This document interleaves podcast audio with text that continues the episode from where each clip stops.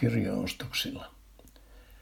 Oli elokuun viimeinen päivä, mutta sää oli silti lämmin, jopa helteinen. Tein lähtöä kauppaan. Tungin muovipussin housun taskuun.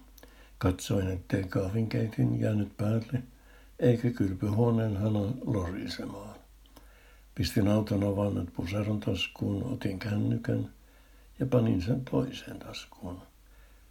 Laitoin kengät jalkaan ja avonait sandaalit. Varpaatkin viihtyvät paremmin niissä kuin umpinaisissa jalkinäissä. Kävelin aamukasteisen pihanurmen poikki autolla. Perutin sen ulos katoksesta. Sitten ajoin kaupungille. Jätin auton noin kilometrin päähän kauppakeskuksesta. Teki mieli kävellä. Kävelin rivakasti. Se kohentaa kuntoa. Kun pysähdyin liikennevaloissa poljen paikallani, mikä herätti jonkin verran huomiota.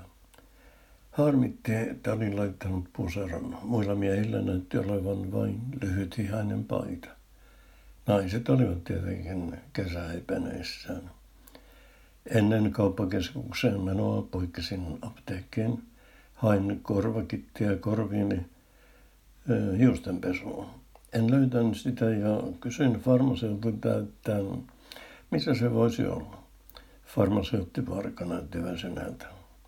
Nukkuuko hän huonosti vai valvottiko pieni lapsi tai mahdollisesti aviomies? En miettinyt sitä sen enempää. Maksoin ostokseni kassalla. Sulloin korvaketin puseron taskuun, jossa oli ennestään kännykkä.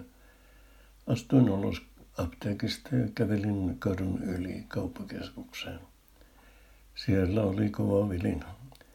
Remontissa ollut ruokakauppa oli taas avattu ja siellä oli edullisia tarjouksia. Minua kiinnosti erityisesti D-leikattu lohifilee. Ei aavistustakaan, mitä se sellainen on, mutta se kuulosti ylelliseltä ja sinäkin oli roima alennus. Ajattelin juhlistaa syyskauden alkua ja laittaa siitä ruokaa sunnuntaiksi. Ensin poikkesin kuitenkin ensimmäisen kerroksen kirjakauppaan. Minulla oli tietty teos mielessä, nimittäin Kanadan ranskalaisen Joel Dicerin uusi teos. Olin tyytyväinen, kun se löytyi heti. Ei tarvinnut myyjää vaivata. Otin Dicerin kirjan hyllystä. Se oli kovakantinen, paksu ja painava. Punnitsin sitä kädessäni. Painoa varmaan kilon. Iso teosta oli hankala käsitellä ja tietenkin minä pudotin sen.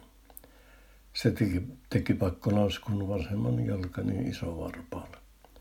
Siihen sattui ja minulta pääsi äänekäs ähkäisy. Onneksi lähellä ei ollut ketään eikä ääni kantanut kassolle asti. Nostin kirjan lattialta ja olin laittamassa sitä takaisin hyllyyn, kun takani kuului naisen ääni. Ette te voi panna sitä takaisin hyllyyn, nainen sanoi.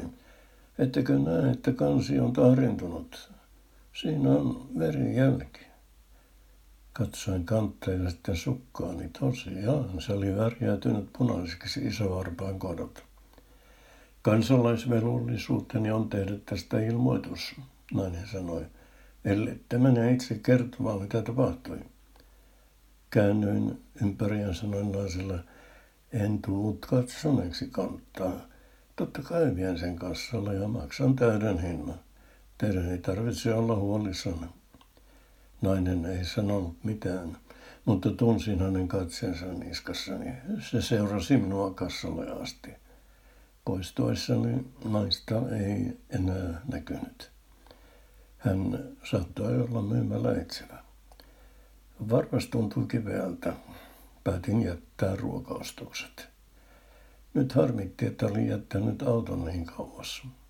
Poikkesin taas apteekkiin. Sillä en ollut varma, oliko kotona laastaria. Saman varman se otti, joka oli partioinut apteekin käytävällä jo aikaisemminkin, tuli kysymään, tarvitsi apua. Hän näytti vielä keväiseneemalta. Sanoin, että olin pahoillani, kun joudun taas vaivaamaan, mutta mistä hän löytyisi haavalaastaria? Farmaseutti neuvoi paikan. Sieppasin laastarin, maksoin ostokseni ja tungin laastarin toiseen puseron taskuun. Siihen, missä oli ennestään auton avaimet. Pääsin joten kuten autolle. Kämin sisään, painoin kytkintä vasemmalla jalallani. Varovasti. Se teki siitä huolimatta kipeää. Ajomatka kotiin kului sietämättömän hitaasti.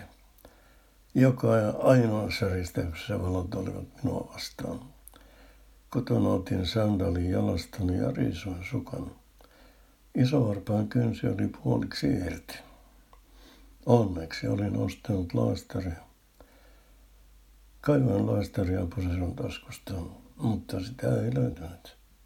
Se oli varmaan pudonnut, kun otin sieltä auton avaimet parkkipaikalla. Lääkekaapista löytyi onneksi sideharsoa, jolla sain varpaan auttavasti sidottua.